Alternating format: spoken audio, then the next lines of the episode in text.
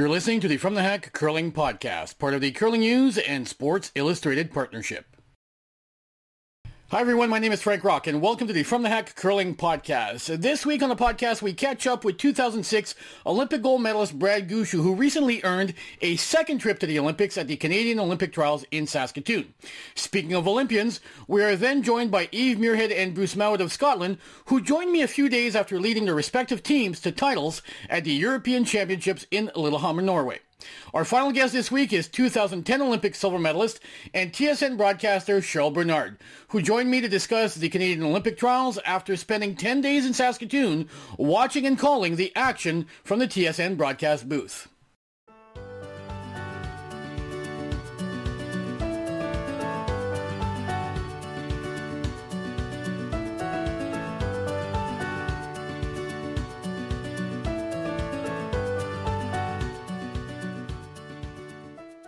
Before moving on to our first guest of the week, I wanted to touch briefly on the recent announcement that Team Bottcher has decided to move on this season without Darren Moulding. A lot has already been said about this story. Brendan and Darren have, all, have been all over the media over the past couple of days to discuss the situations themselves from their perspectives. And I'm not going to add too much except to say that I'm still not clear on why the breakup had to happen in December in the final year of the Olympic cycle on a team that essentially only has two other events to play before defending their title at a home Brier in Lethbridge, Alberta are already several teams that participated in the trials that have quietly decided to split up at the end of the season. It happens at the end of every quadrennial, and typically there's only one or two teams that play in the trials that survive the start of the next cycle. Yet the players will continue to compete together and fulfill the commitments they had with their teams until the end of this season. The way the Bottcher split was handled certainly leaves me with the impression that this split was much more personal than it was business. And truth be told, it was handled poorly by Team Bottcher. Here's hoping that Brandon learns from the experience and that all four members of the team find themselves on successful rinks in the next cycle. My first guest this week is Brad Gushue, who joined me to discuss his recent victory at the Canadian Olympic Trials, where he and his team earned the right to represent Canada at the Winter Olympics for a second time. And Brad, the obvious first question is, how did it feel right at the end of the trials final when you first realized that you were going to be an Olympian for the second time? Oh, there's lots of emotions. I think excitement, uh, relief, shock. I think obviously excited to win. We were kind of relieved at the pressure of the of the Olympic trials, and and uh, that was kind of gone. Uh, and then shock. I, I was certainly expecting that shot to be made, and and I had prepared myself to to to focus on the 11th end, and and uh, eventually having probably a draw of the four-foot to win the game. So when the the rock rolled out and I realized we'd won, I was I was surprised, but uh, you know, the emotions that run through your, your body, it's hard to articulate uh, in, in the words when you, uh, you know, you're that focused for that long and there's something that big at stake and, and you end up on the right side of it. Uh, it feels pretty darn good. Now, Brett, I'm wondering if the fact that you had won the trials before perhaps helped you manage the week a little bit better, especially after it became clear that your team was playing so well. Or does having won the trials before perhaps even make it harder on a team because you've been to an Olympics, you know what that feels like, and you want to get back so bad? No, I, I, I think it, it, it can help and it can hurt. I, I think it really comes down to perspective. And, and, you know, you look at the women's side and, and Rachel certainly struggled, but, you know, she had won it just four years ago. So, uh, and then a, a team like ours and Brad and Kevin, you know, the last three three teams that are still playing, I guess, uh, on the men's side all, all made the playoffs. So obviously it, it benefited there. Um, so it can help, can hurt. I think our, our team had a, a really great perspective uh, that allowed us to kind of perform under that pressure where, you know what, if we didn't win this week or this past week, uh, it wasn't the end of the world. Uh, but it still meant the world to us. Like we wanted to win, but uh, you know, it wasn't life or death, and and uh, you know that takes a little bit of the edge off and pressure wise, and, and you can go out and play to your you know your ability. I think when you you start to put too much emphasis on the Olympic trials and, and make it too big in your mind, you know, it can become a little bit overwhelming and lead to, you know, an, an, an excess amount of uh, pressure. And, and, you know, when you get those, that pressure, then the adrenaline pumps into your body and everything changes. Now, Brad, your schedule at the trials was front-loaded. How reassuring was it for you to get off to such a good start against the other teams that were viewed by many as being among the favorites to represent Canada in Beijing? Yeah, we had what I felt was was probably the worst draw. You know, we had the top four seeds right off the start uh, with Bottcher and, and then Koe and, and Jacobs and Epping. Um, so we knew our fate was going to be kind of determined really in the first four games. If if we could get through those four games at worst two and two, like that keeps us in in the hunt. But if you you come through at three and one or four and oh boy, you're you're in pretty good shape. And uh, when we got through that stretch at four and oh, we're like, okay, this is in our hands now. At least uh, you know getting to the the bye to the final. And um, you know it, it's a tough start, but then even when you get through that, then you still have the daunting task of, of playing Dunstone, Gunnlaugson, Horgan, and, and McEwen. So it didn't it didn't get easier, but uh, I think the start plays a big factor, and you know, you look at a team like Bottcher who who got off to a slow start, and then it was it's hard to it's a hard uphill battle when when you lose your first couple games because you just know that you know you don't have any leeway, and that builds on that pressure that I talked about earlier, which makes it a little bit more of a challenge to perform up to your ability.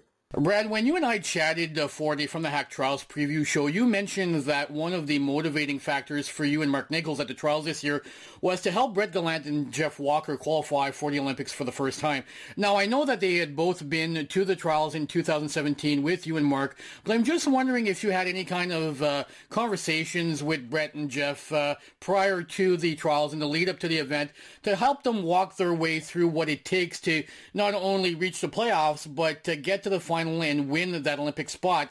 And I'm also wondering how proud you were of the two of them and how they stepped up throughout the week as they usually do in big events, but this time with all the trials pressures added to, you know, the typical pressure at a Brier, at a Grand Slam, or even at a World Championship. Yeah, you know what? I, I, I don't think we did too much, to be quite honest. Uh, you know, four years ago when we played the trials, we played really well, and, and we lost the semifinal to a you know a super hot Mike McEwen and uh, we could have easily come out of that one with with the championship had you know uh, a shot here or there went the other way. Uh, so I knew I knew they had the capacity to play well under that sort of pressure. I think what we kind of emphasized a little bit uh, once we got to the final, um, you knew the pressure was there. We had a day off, so there's lots of time to to think about what can happen if you win or lose the final. And you know, we had discussed about just giving each other the freedom to kind of it's okay to let your mind wander and, and you know, let it happen for a minute or two, but then kind of push it aside and, and move on to something else. I think what happens when, when teams get into that situation is the mind wanders and then you kind of start digging down that rabbit hole and, and you end up developing this whole narrative, you know, for, for an hour of what could happen if we win or lose. Uh, but if you accept the, the fact that your mind is going to, it's going to go to thoughts about if you win or and it's going to go to thoughts about you lose, so you kind of you let it happen, and then after a few minutes, you you regroup and distract yourself and, and get on to something else, and not not beat yourself up because you're thinking about it, because uh, you know that doesn't help either. So that's something we discussed. Uh, whether they did it or not, I'm not sure, but I know that was you know something I tried to tried to focus on the last couple of days and, and not beat myself up uh, about thinking ahead. Now, Brett, I've got to ask you. I know that uh, players and teams are focused on the stuff, uh, on their process, and on the stuff that they can control. That said, I'm wondering if you noticed at any point that Mike McEwen and his team had gotten off to a really good start at the trials, and perhaps have thought to yourself, "Oh no, not this again." You know, remembering the fact that you had played really well in 2017 only only to run into a buzzsaw basically in Mike McEwen and the in the semifinal in Ottawa. I believe he threw uh, 98% against you uh, in that game uh, to uh, earn his way to the final against Team Koe. Yeah, no, you think about it. Um, you try not to again dwell on it, but if you if you think about it, you kind of let that thought go and, and kind of move on. And, and certainly there were, there were times, uh, you know, when we lost to Gunnlaugson there on on Wednesday night, we we knew if we won that game, then our, our game against Horgan would decide, uh, you know, the bye to the final. And then all of a sudden we we lose that game, uh, beat Horgan, and then we have to face Mike McEwen for the bye to the final. And and and those guys were probably playing as good as I've seen them in in quite some time. And and uh, certainly that thought did go back where you know if Mike goes out and throws 97 or 98 percent against us again, um, you know it may not end up the way we want. But we had a phenomenal game against Mike on on Friday night, and fortunately came out on the right side and got that bye to the final. And now, Brett, I have a two-part question for you on the 48-hour period between the time you clinched the spot in the final and the game itself. What did you and the team do to occupy your time on the Saturday and the Sunday? Um, so yeah, on, on the first part, you know, what did we, what did we do? For us, we, we tried to make it as normal a day as possible. Uh, we kind of stuck into the routine of what we did all week, and we had lunch together. Um, I went out for a walk, and we had supper together. You know, we we went to practice on on Saturday as well. And and for me personally, Saturday was an easy day. You know, I didn't feel any of the nerves. I was super relaxed, felt really comfortable and confident in the position we were in, and actually enjoyed, you know, the day of not playing the game. Uh, Sunday was a bit more of a challenge. You know, I woke up and, and all of a sudden my body felt different and, and the, my mind was a little bit more active and I knew that was going to be the case having gone through it 16 years ago. And um, you know, I, I felt that way for 72 hours back then because uh, we had, uh, you know, extra time, three days uh, to think about it. But I, again, I just tried not to dwell on the fact that I was thinking about it and, uh, you know, distract yourself a little bit. But, you know, it was certainly okay with, uh, with me thinking about it.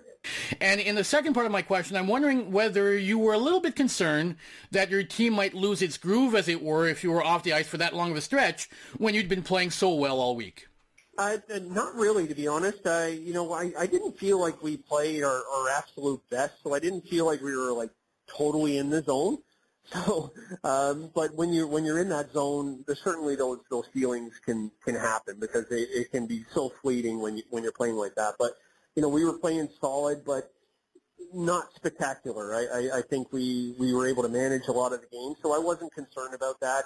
For me personally, the uh, you know that extra day off was was wonderful. I, I got some physical therapy done on on Saturday and felt a little bit better on Sunday. Jeff did the same thing, so I think it was a positive, but it can be a negative, and that's sometimes when you you know you get into the, some of these events that those thoughts can go through your mind. I, I remember we played in in Regina, and we were just we were in the zone, and, and that was a worry that you know the, the extra time off could uh, could get you away from that. But um, we didn't have those thoughts, or at least it didn't come up in our, our conversation or, or in my thoughts at any point during those two days.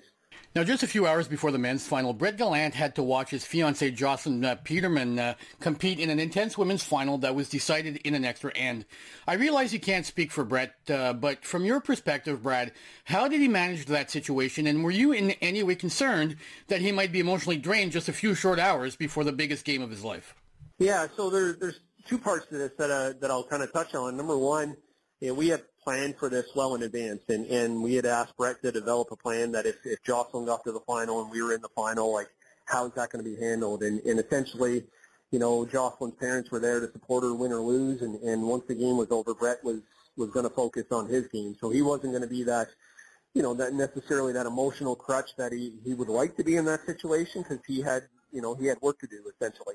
Um, and as far as him watching the game, whether whether it was on TV or, or whether it was online, like it's it's impossible for for someone that uh, when you love someone to to not follow along and, and not feel those emotions. So we knew that was going to happen, you know, inevitably. I, I think the key for us was once that game was over, um, you know, it wasn't a huge amount of turnaround until our game, but you know, it was important that he put himself in a position to be as ready as he could be. And, and I think the planning process that we put in place uh, before the event started actually was was executed like quite well and allowed Brett to you know to be as good as he could be. Um, I'm glad it was him in that situation and not me because that's you know it's, it's such a challenge. But he you know he played well, he handled it great, and uh, pretty pretty darn cool that uh, you know fiance two fiancés or how however you say that are uh, are going to the Olympics together. That's uh, you know probably the first and, and last time that's going to happen in the sport.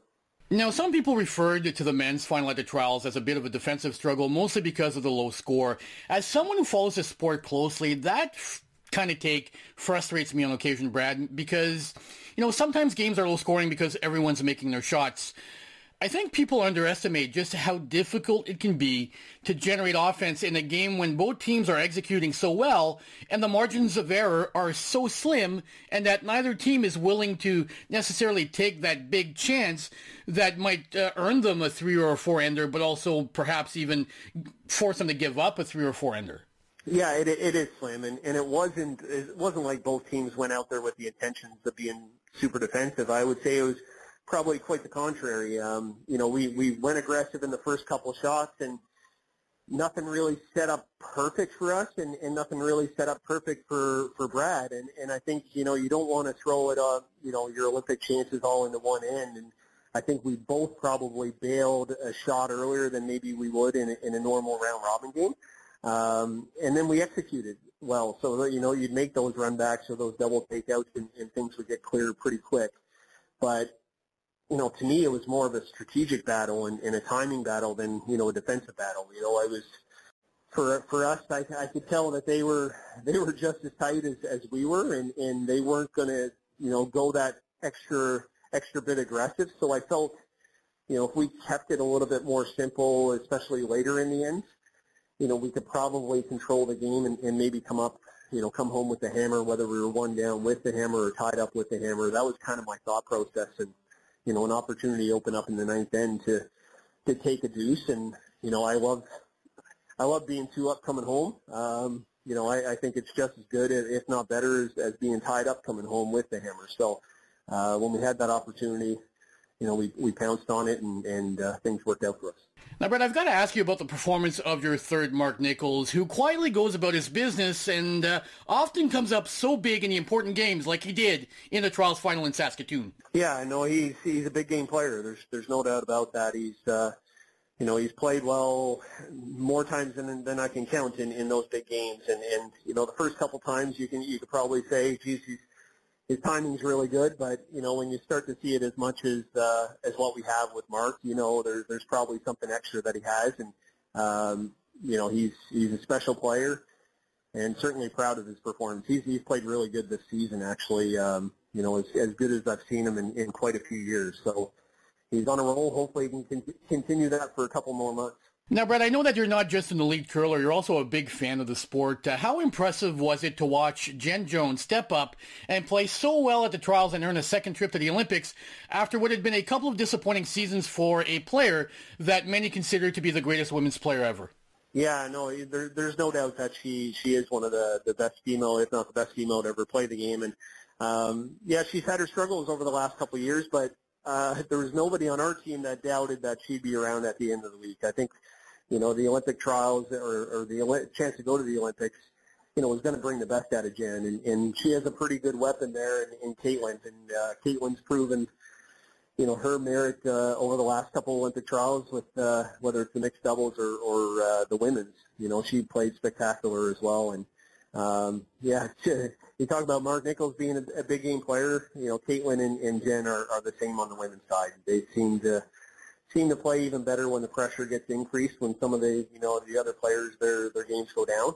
And uh, there's no bigger pressure matches than at the Olympic trials, and, and they, uh, they played quite well. Now, Brad, with all of the pressure and tension that comes uh, with competing at an Olympic trials, is it fair to say that you know, for most of the participants, uh, when the trials end, they're kind of, uh, they're basically overwhelmed with a feeling of relief that it's over. Obviously, a team like yours that won it will have uh, been pleased to have won it, and those that didn't perform as well as they wanted to will be a little bit disappointed. But I kind of get the sense from having spoken to you and a lot of other players that once the trials are done, there's more than anything else uh, for most of the players is a sense of relief that the one big event that they had been focused on for four years was now over. Yeah, it's um, you know as I mentioned earlier, it's it's almost as much relief as it is excitement and and for us, you know, shock that uh, just because we were we were ready to play the last end, you know, all all the pressure that you have built up all all week, the anxiety, the stress, the the tension, all kind of gets relieved, and and it's it's so exciting, and the fact that you know you get to take part in a in a lifelong dream, and you know for Mark and I to get to do it again, uh, 16 years after the first time we did it it, it's pretty darn special, and, and it's something we're gonna, you know, that we're gonna cherish over the next couple months. This whole process that we're going through right now, and and uh, you know, even even the Olympic experience, just taking as much as we can, try and slow things down because you know these next couple months are going to go by fast, and and uh, you know, create some memories, hopefully make some shots, and, and and see what happens. But you know, if we do that, and do what we've been doing for the last couple of years, you know, we'll, we'll give ourselves a good chance of being around at the end of the week at the Olympics. And finally, Brad, when we spoke prior to the trials, you mentioned that one of the reasons why you were looking forward to earning a second trip to the Olympics was because it would give you a chance to share it with your daughters who had not been born yet when you went to the 2006 Olympics in Torino.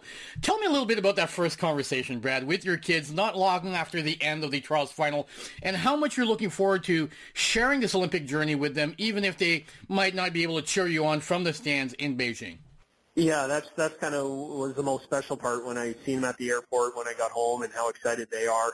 Um, you know, they're they're proud as peacocks going into school, and uh, you know they're they get announced that their dad's going to the Olympics, and they've already gone out and spent an absolute fortune at Lululemon getting all the Canada gear, so they're uh, they're 100% into it. It's you know it's not the dream that we had thought where they could come over to to Beijing and experience the the Olympics in person because uh, there's no foreign travelers uh, allowed at the Olympics.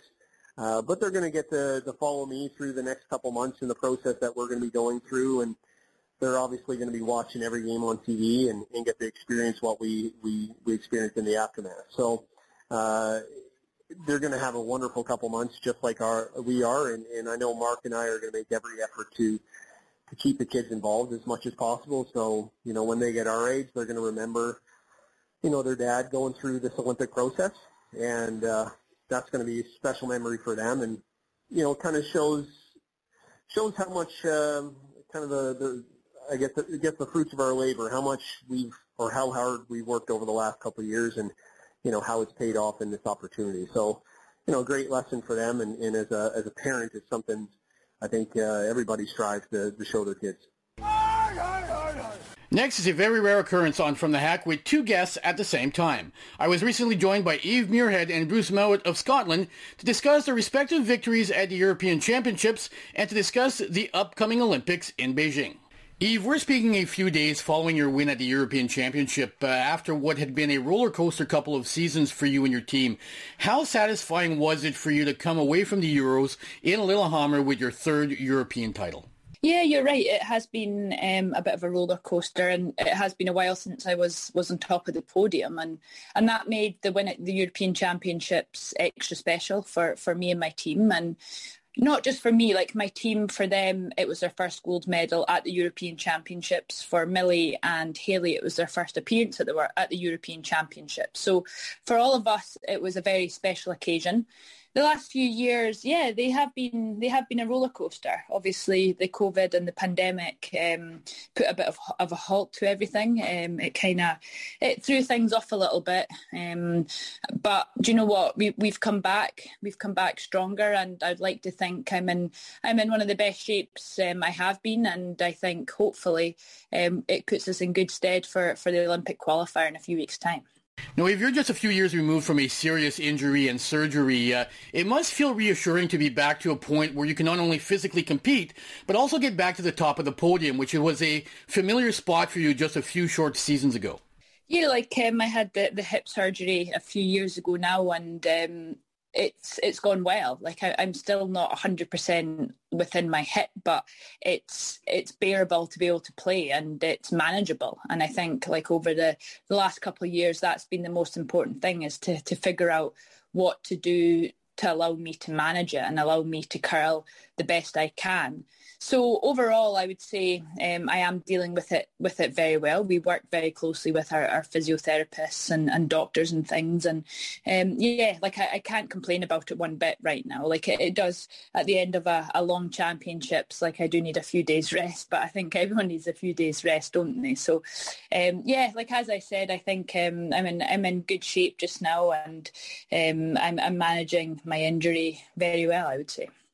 As for your team, Bruce, uh, you guys came away with your second European Championship uh, in Lillehammer, despite the fact that you were certainly on form during the bubble last spring and you showed good form again earlier this season.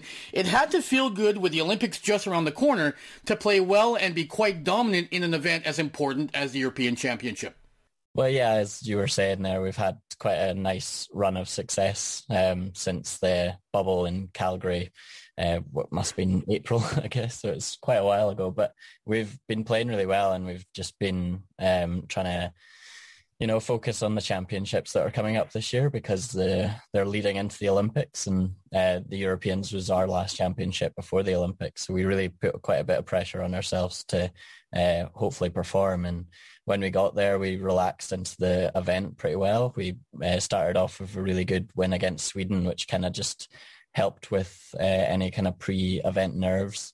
And then we just kind of picked our standard our standard of play was just um, really high for the whole week, and then it, it uh, I think we went to one ten end, so that's an amazing uh, kind of thing for us to kind of realize how well we were playing, and um, we're obviously absolutely buzzing to have another European title under our belts. Now, Bruce, a lot has been made about how your team made the best of a bad situation during the pandemic by putting in a lot of time at the gym and on the ice to help your team improve both physically and technically. Can you walk us through that journey a little? Because it certainly looks like it's paid a high dividends for you and your team, considering all the success you had both in the bubble and early this season. We're, yeah, we're really fortunate. We had um, a lot of support from uh, the likes of like British Curling, Scottish Institute of Sport and UK Sport. Uh, they funded us uh, throughout the pandemic, so we were still able to train. Um, eventually, after like the first lockdown in Scotland, we were back on the ice. Uh, I think that was around about uh, August, maybe even a wee bit earlier. So we were um, still training a lot. Uh, we then started to have some kind of internal events within uh, the British curling program. So we were playing against uh, the likes of Team Whyte, Team Paterson, uh, Team Bryce and Team Craik. So we played a lot of games against uh, like kind of similar opposition, and uh, we were still trying to keep ourselves competition ready for uh, that opportunity that ended up getting uh, at the bubble. Um, so we had a lot of kind of games under our belt and a lot of training. And it actually, like, as much as the pandemic kind of sucked for everyone, we probably trained more than we would have if we were traveling to Canada and having to deal with jet lag and all those kind of things. So we we felt like it, it kind of benefited our team and um, the success that we've had in the last kind of four or five months is kind of showing that uh, we're able to kind of continue that after the uh, pandemic as much as it's still kind of here. It's uh, we're back to traveling, so it's nice to see that we're still able to maintain that. Now, Eve, many eyebrows were raised in the curling community earlier this season when your national federation decided to rotate players among the top two women's teams in the country. I'm assuming you were consulted before this decision was made and was wondering if you could walk us through the process and how well it seems to have worked so far for your team in particular. Yeah, so so British curling took the approach that, that there would be a squad system. So there was nine athletes selected for the squad, and um, we competed as a, a, squad in as many event, events as we can we could. Um, just like what Bruce said, we were lucky enough during the summer to to get quite a lot of training in. So so that was split up with with training with different players, different coaches, just to try and work out best combinations. And then when the competition season did start, um, we were we were put in set teams for that event, and then obviously the the coaches Dave Murdoch um, had the decision, team um, head coach, who who the the chosen five were going to be. So I do think the squad system worked very well for us. Um, I think it allowed everybody to fight for their own positions. I think it made everybody realise that they had to work hard and they had to to prove themselves as an individual, but also prove themselves as a team player when they were in when they were put in teams. So as I said, I think it worked well, and I think it it shown that that the five athletes selected were the right five athletes, going by the the results we've had. Um, and yeah, like who knows what approach they will take in the future, but I do believe that that this approach has worked at this time. Now, Eve, both Hailey Duff and Millie Smith will be new names to most casual curling fans. Can you tell us a little bit more about the two new players on your team at the Europeans, especially Hailey Duff, who played lead for you in Lillehammer and played quite well by all accounts? Yeah, well, we'll start with Hailey Duff. Um, I'll be I'll be honest. When she was named into the squad, like I was surprised because she hasn't been a podium athlete um, yet, and um, Hailey has has come through. She's proven herself to be very very consistent. She's proven herself to be a very good team player, and now she's proven herself to be one of the best leads in the world. And um, I'm so proud of the way she has dealt with it all.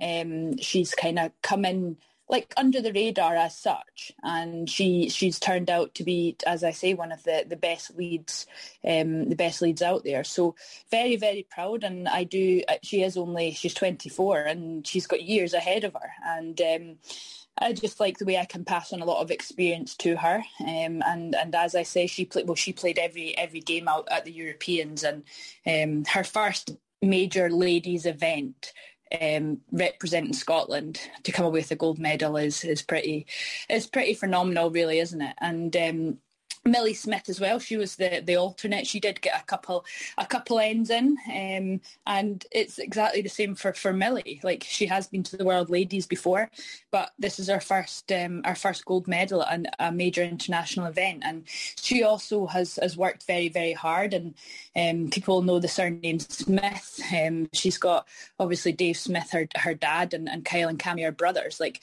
they're they're a right curling family. So um, she's she's one of one of the athletes that have got a lot of talent. And um, again, I'm, I'm very proud of Millie the way she's she's come through the whole squad system as well, and um, is is really is really proven herself to be to be a very good curler. Now, Bruce, as you know, the Canadian Olympic trials were on at the same time as the Europeans, and there's been a lot of talk uh, in Canada about potentially switching the Canadian trials to an earlier date so that the winners have more time to prepare for the Olympics. As someone who got selected by their federation in the late summer, I believe, uh, how much does that additional time help you to tweak your schedule so that you can be in peak form for the start of the Olympic Games? So we actually found out uh, late September, so it wasn't. It didn't feel like it was that long ago, actually. But okay, uh, what we've kind of well, as much as we weren't told that we were the team, we kind of were like, well, the success that we had uh, hopefully means that we're the team. So we're trying to get into that mentality a bit earlier than we necessarily knew. Uh, but I think what we were uh, trying to plan was like our season around the Olympics, just because it's um, obviously the kind of pinnacle of our season for this year, and uh, we're going to want to be playing the best when we get there. Uh, but yeah, unfortunately, we didn't know over summer. It was more kind of I think we found out when we were in Basel just before we came out to the first slam. Now, Eve, your work is uh, not done when it comes to qualifying for the Olympics. Uh, you now have to travel to the Netherlands for the final Olympic qualifier. How difficult might it be to achieve peak form again against some quality teams in the Netherlands such a short time after an important victory at the Euros in Lillehammer? Yeah, like of, of course there's there's a lot of pressure, isn't there? Um, there's a lot of pressure for, for us to, to get that spot for Great Britain at Olympic Games, but we can't think too much about that. I think we need to focus on on every day um, and every match, and especially this next week before we head out to, to the Netherlands, because this is a time for us to really recharge. It's a time for us just to smoke it, focus on, on the very small things to be better, to be better than we were at the Europeans. And um, of course, um, as you say, we'll have a lot of eyes on us, um, but we can only do the best we can. I believe we've got a very strong, a strong team. Um, we're all playing very well, and um, of course, if you knew how to peak at the right time, everyone would do that, wouldn't they? So we've just got to hope that the way we planned our season, the way um, the way we've we've approached our competition schedule has been right, and I really am very positive about it, and I do think. That, that hopefully everything will go well out in Netherlands um, and let's hope we are on the plane to, to Beijing 2022. Eve, you've represented uh, Great Britain at the Olympics on three occasions already. What type of advice might you be sharing with Bruce and the boys as they prepare for their first games in Beijing? Yeah, like I, am very lucky to have been to, to three Olympic Games, and it hasn't come without a lot of very hard work. And um, I'm, I'm, not sure Bruce and the boys need an awful lot of advice from me. Like those boys are, are the best team in the world by by a long way, I believe, right now. And um, watching them out in Lillehammer at the, at the Europeans, it, it, was just it was just it was unbelievable watching. To be honest, like everything um, everything those guys are doing is, is just showing off like their their hard work they've they've put in over the over the months and. Um, of course, the Olympic Games is the Olympic Games, and there's nothing there's nothing that you can can do to to change that within the environment. But you have to you have to enjoy it. You have to to be able to switch on and off. I think that's very important. That um, you you do manage to switch off and, and do enjoy the environment. But then again, when it comes to game time, it's it, that's a chance to that's a chance to kind of that's a chance to switch on and, and just be like you are at, at, every slam, every every major event. But but as I say, I think these boys are in, in very very good shape, and Bruce will have the, the mixed doubles the, the week before, and I only think that's that's a good thing to, to get into the flow of things and and then straight into the, the team event. Eve, I'm guessing you did not get uh, much time to watch the Canadian Olympic trials since they took place at the same time as the Euros, as we mentioned a little bit earlier. But as an elite curler, I'm wondering if you've ever dreamt of playing in an intense event like the Canadian trials with the big crowds and all the tension that comes with it. You you always look at the Olympic trials and it's an event that, that you always want to go to and it's on my bucket list to, to go and be a spectator because it's it's the best teams in Canada, isn't it? And um, you're never going to get better curling than, than what you could do at the Olympic trials, as you say. And um, it shows who can control that pressure as well. And and of course, like it's if if I was Canadian, that'd be one of my my dreams would be to play the Olympic trials. But unfortunately, that's that's never going to happen. But for these guys to to be able to play in a stadium with with that amount of fans, the amount of coverage they get, um, must be an, a very very special special feeling. But um, of course, if I could, I would play. Um, but that that's that's not going to happen, unfortunately. How about you, Bruce? Is it fair to say that you would uh, like the opportunity to compete at an event like the Canadian Trials, uh, an event with such great crowds and where the pressure is such that we often see some of the world's top curlers make uncharacteristic mistakes along with the usual terrific shots? I would love to play the trials. Like I think it would be one of the best events to play just because the atmosphere, like you're saying, um, it would be like definitely one of the biggest events to play. Uh, we unfortunately this week couldn't watch much of it because we were playing our championships at the same time. And when we actually found out that the uh, trials and the Europeans were actually clashing, we were so gutted because we know we we would normally try and like stay up and watch a lot of the trials, but you know competition kind of came first for us this week, so or last week even. Um, I think like we managed to watch maybe one game a day because the nine p.m. Uh, or our 9 p.m. was like your first draw. So we managed to watch a few games uh, throughout the week, and uh, just kind of watching those games was exciting for us because the even with the uh, reduced numbers in the crowds, it was um, you could kind of feel the the tension and um, the excitement from all the fans and even the players. Like as you were saying, there was a few shots missed that you would never see uh, those kind of people miss. So um, I guess the the kind of event that the trials is, it just kind of puts that extra wee bit of pressure on to all the all these athletes that are playing in the trials.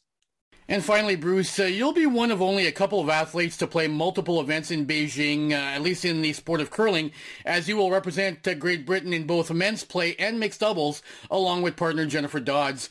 How pumped are you about playing in both events, and are you perhaps just a little bit concerned about having to maintain the focus and energy required to play in two disciplines at the same Olympics? Well, I, I think it's actually a great opportunity, not only for me and Jen to play the mixed doubles, but also for me to get kind of onto the ice before a lot of the other kind of uh, male players when I come to play the men's event. Um, it kind of gives me a wee bit more uh, time to settle into that kind of environment, I suppose. So um, as much as I'm excited to play both events, I, I really think it's going to be a great um, thing for uh, me to kind of settle into and to have two opportunities at medals is always going to be, I'm going to grab it with both hands and run. My final guest this week is 2010 Olympic silver medalist and TSN broadcaster Cheryl Bernard, who joined me to discuss the 2021 Olympic trials, which she covered from the TSN booth alongside Vic Rauter and Russ Howard. Cheryl, you and the TSN team uh, broadcast several events from the uh, Calgary bubble last year when there was no one in the stands, obviously. Tell me what it was like in Saskatoon with an actual crowd cheering on the competitors, especially at an event as important as the trials. It must have been fun to be back to what was a relatively normal uh, scene for such an important curling event. Well, I think you could see it by the players and the performance and the level, the teams that really uh, play for the crowds. You know, you talk about the Jacobs and the Gushues and the Jennifer Jones and, you know, Einarson's team, they just embrace that and it kind of propels you along and gives you that energy. And even for the three of us in the booth, like it was, it was so hard sometimes to get so excited about shots because there wasn't that that hum of the crowd or that cheer when somebody made a great shot. I, I remember at one point when Dunstone made this great shot and the crowd cheered and Russ and Vic and I looked at each other because it was like a foreign sound. So, you know, for all these athletes, they're here to perform and they want, you know, to be on that big stage and they want the cheering and the fans and the support behind them. So I really do think that it helped the level of play and the enthusiasm and the excitement and even from us in the booth. now, as someone who has experienced the trials, uh, Cheryl, and has had success there, can you try and put into words just how nerve-wracking the whole week is, but especially early in the week when teams are still trying to figure out the ice, the rocks, and still looking to find their groove? Yeah, it's it's so hard to explain, and you really um, well, you don't try to downplay it as a team coming in. You really have to face up to the fact that you're going into a massive event and it's very important. The intensity is high. There's no second prize. I mean, even at a Scotties or a Brier, I know it's not the best second prize, but there's a silver and a bronze medal. There's nothing here. And if you win, you get to go home with, well, in my opinion, a life-changing experience. Um, yeah, and, and the other big thing that people don't realize is the intensity is so high because the round robin is short, every game feels like a final, every game. And there's no room for error. So you're trying to play loose, but you're tight because you can feel the importance of this event. And even for us watching the players, there's not the normal kind of joking around between ends. There's it's it's more subdued and teams really know what's on the line. And you know, I and, and I guess for a lot of these teams, what you have to do is you have to accept you can't really brush it under a rug and say this isn't important. You really, you're not going to fool yourself, but it's learning how to play when it means so much to you. That's that's the secret in sport for any sport is when it means so much to you, you have to learn how to play, you know, under those lights and under that pressure and under that intensity. And I think you saw with the two teams that won, that's exactly what happened. Now, the Trials have a way of exposing teams that arrive at the event not playing in peak form. That said, how surprised were you to see both reigning Canadian Championship teams, Team Einarson and Team Bottcher, struggle early on in the week, even though Team Einarson did pick it up in the second half of the week before losing in a tiebreaker? Yeah, you know, I, I am absolutely surprised. There's no doubt. Bottcher and Einarson, never would I have guessed. And um, but I, I think what I saw happen, and, and it makes a lot of sense because I saw it at the Olympics in Pyeongchang with Homan's team, is it was the teams that had a first loss that couldn't dig themselves out. And it was the team that had the most, maybe not the most, but a significant amount of expectation and pressure placed on them because of their performance in the last couple of years. And I think for some reason, that first loss just sets you back. And now you're scrambling. And i think it's how you handle it. You you start to kind of panic almost with one with a first game loss. And it's so hard to get back. And maybe you push a little harder the second game and then another loss comes in. And that's really all I can explain um, as to why those teams, because they're incredible teams. They're our current Canadian champions. And, and simply put, it is sport too. That is a tough, tough field. There's going to be some unbelievably good teams go home with bad records. Now, speaking of teams having trouble overcoming an early loss, Cheryl, uh, one team that struggled early and most of the week for that matter was Team Homan. I wonder if the early losses in Saskatoon against teams they would have been favored to beat may have been even more impactful for uh, Team Homan because it may have left the team feeling like they had little to no wiggle room left against some of the other top teams in the field later on in their draw. Yeah, I, you know, I think that's that's well said. And what I think happens is it's it's when you lose to teams that are ranked lower than you, and no disrespect to those teams, but you have it in your mind that that, and, and nobody assumes it, but you do have it in your mind that there's there should be a win.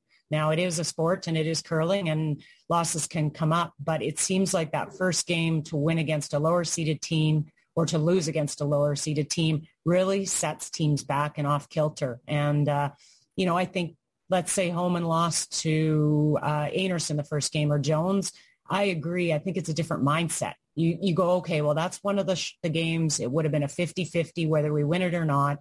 So we'll take the loss on this one. Now our next game we'll go out and we'll beat Einarson. And so it'll even out. But when you lose against a lower ranked team, I think that starts to set off some alarm bells and players can't justify it in their own mind. And, and I think that's the difficulty.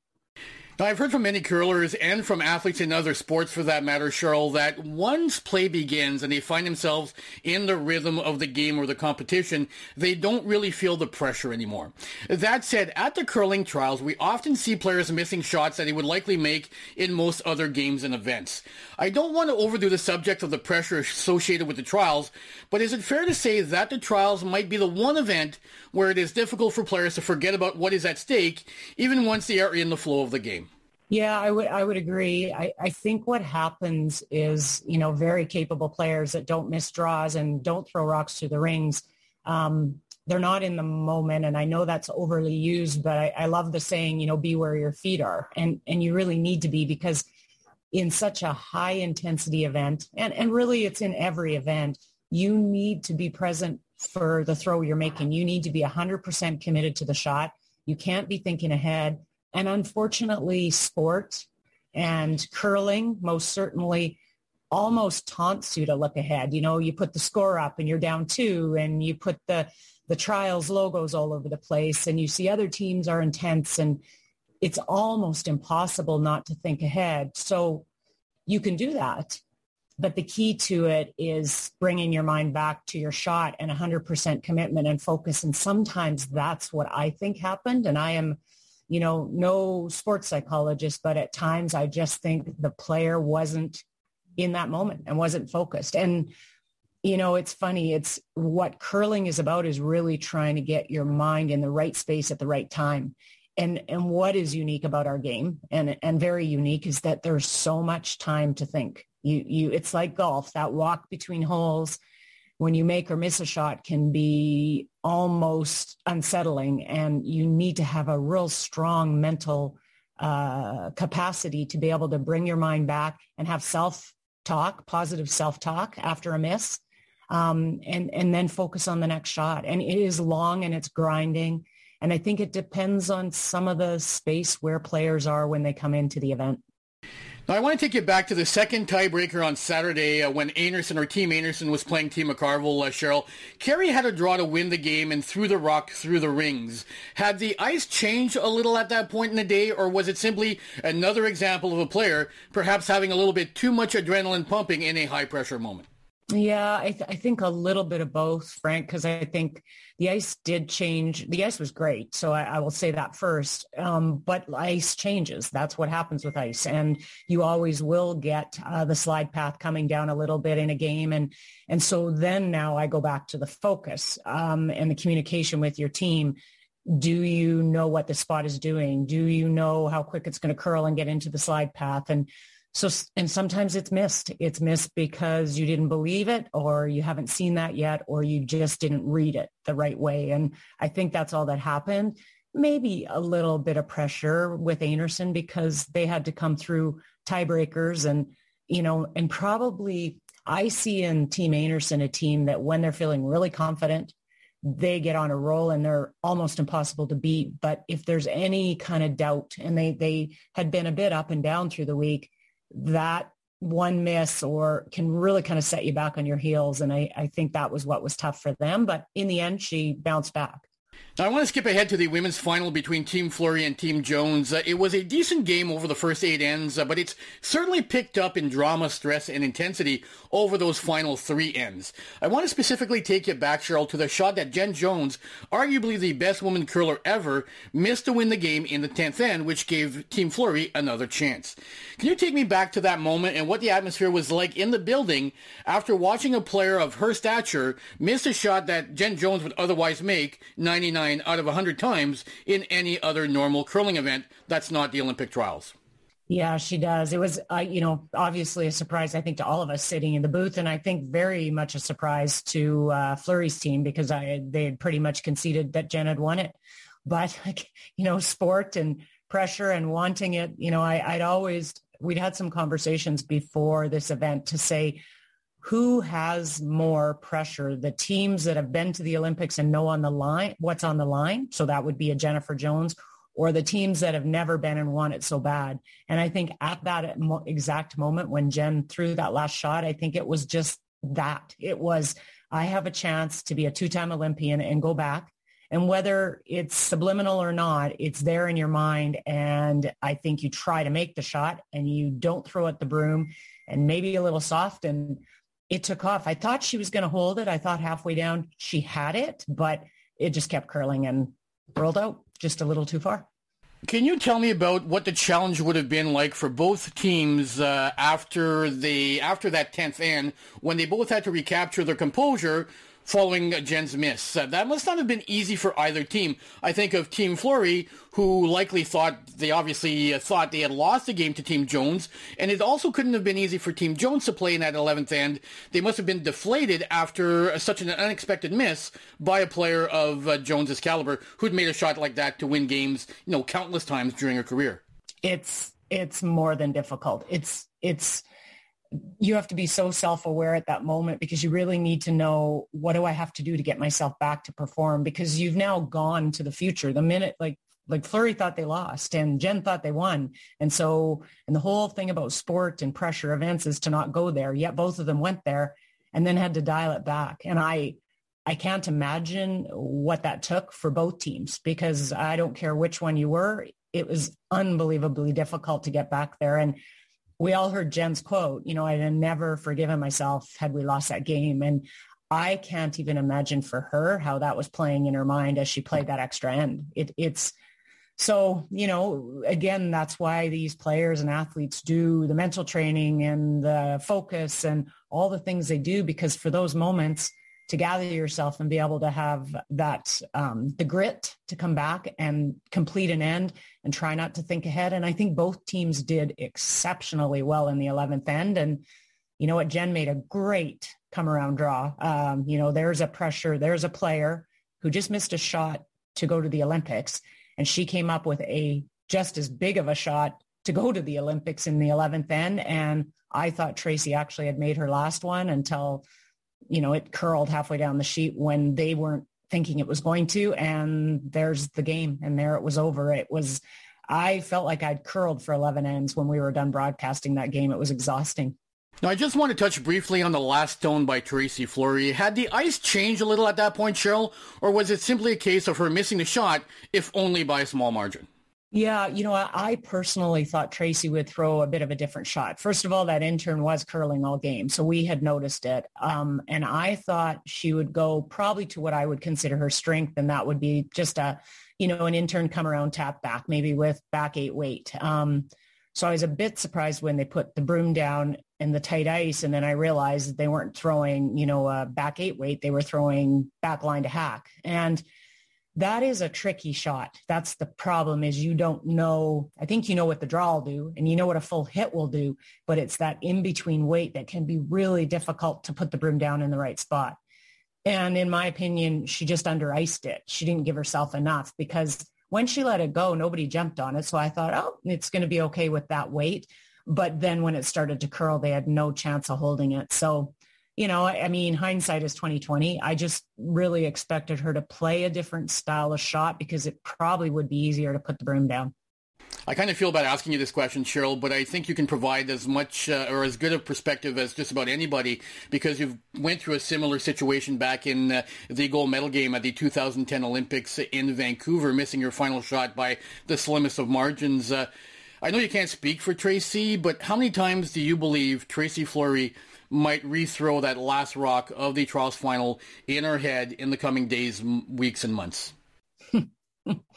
I I can't speak for Tracy, but I can give you a pretty good example. It's uh, what 12 years after our Olympic gold medal game loss, and I still now and then rethrow that shot. And and it's not because I have regrets. It's not. It's because it's a shot that I'm sometimes even when I go practice and throw practice rods, I show I throw that double and I make that double. And um, I think all competitive players will look back on a big, you know, missed shot and, and she threw it well. So that's what I think she can always go back on is I threw it the best I could and maybe I didn't have the broom right in the in the right spot, but I threw it good, well. I didn't cave under the pressure, and that's what I would tell Tracy as her coach or as a friend. Um, you know, and and I have the same comments from the 2010 Olympics and my final miss to to win a gold medal is I threw it well, I threw it the best I could. I had played under pressure for 10 days. Uh, so did Tracy. And I made my team and our country proud. So I hope that she's got the right people around her to get her to that place and remind her of all those things because they were brilliant all week.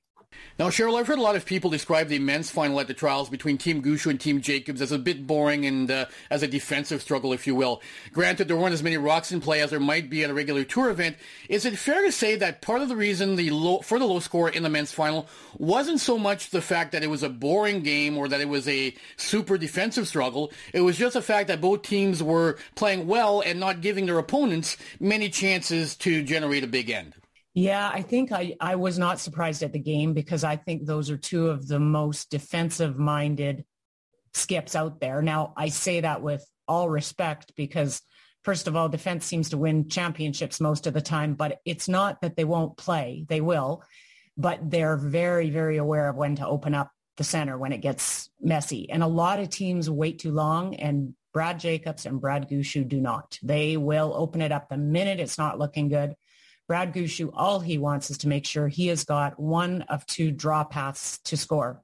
And so that's when you get those kind of games where people are setting up angles, but then there are two skips that open it up. Now, maybe if Brad Gushue was playing Kevin Koe, Kevin will wait a lot longer to open it up. You kind of look at them as a more offensive team, which is not the best description. I just think when they choose to, to switch gears, um, is a little bit later than when Brad Jacobs and Brad Gushue choose to switch gears. So, you know, I was not surprised at what the game was like. Um, and, and I think that's the style of game they play. And you know what? Both those teams needed to, you know, dance with the one that brought them because that's what got them to that final. So I, I wasn't surprised. I think that's the way you play, most certainly against each other. And it was going to be a shot here or there that won that game. And finally, Cheryl, both Team Jones and Team Gushue have multiple players that have competed in and won gold medals at the Olympics. Do you believe that the experience might even be more of a benefit for both the men's and women teams in Beijing, considering the additional pressure that will be placed on their shoulders to reach the podium, especially after Canada failed to win a medal in either the men's or women's events at the last Olympics in Pyeongchang?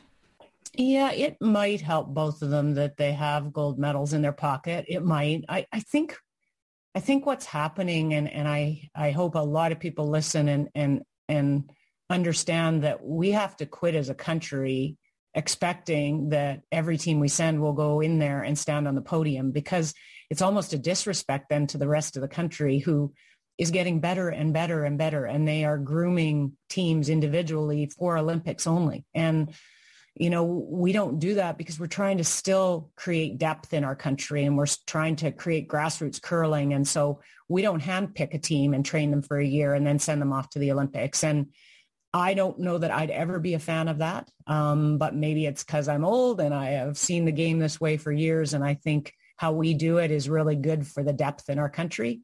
Um, but I just, I, I really have been to two Olympics and have felt the pressure for our team and felt the immense pressure on Homan's team. And I think what hurts our teams is expectation and fans. And, and I think if we can move away from that expectation and just cheer them on to do their best at the event, um, that's what they'll do. So that, that for me uh, is the bigger thing than yes, they've got medals and they probably aren't going to feel as much, much pressure, but I mean, you've got Jeff Walker and Brett Gallant and you've got Jocelyn. They're going to feel it. They're going to want a medal. And so that's going to be felt on the team. And, and I don't know that that's actually a bad thing, but I, I do hope Canadians, Frank, will at some point just step back a little bit and ease up the pressure um, that these players feel. They already have enough self-imposed pressure. Um, they certainly don't need more from the outside. And, and let's just cheer them on and hope they do well and have a great experience. And that does it for this week's episode. A big thank you to Brad Gushue, Eve Muirhead, Bruce Mouat, and Cheryl Bernard. Also, don't forget to check out our partners and friends in the Curling Podcast Network, the Two Girls in the Game podcast, and the Curling Legends podcast.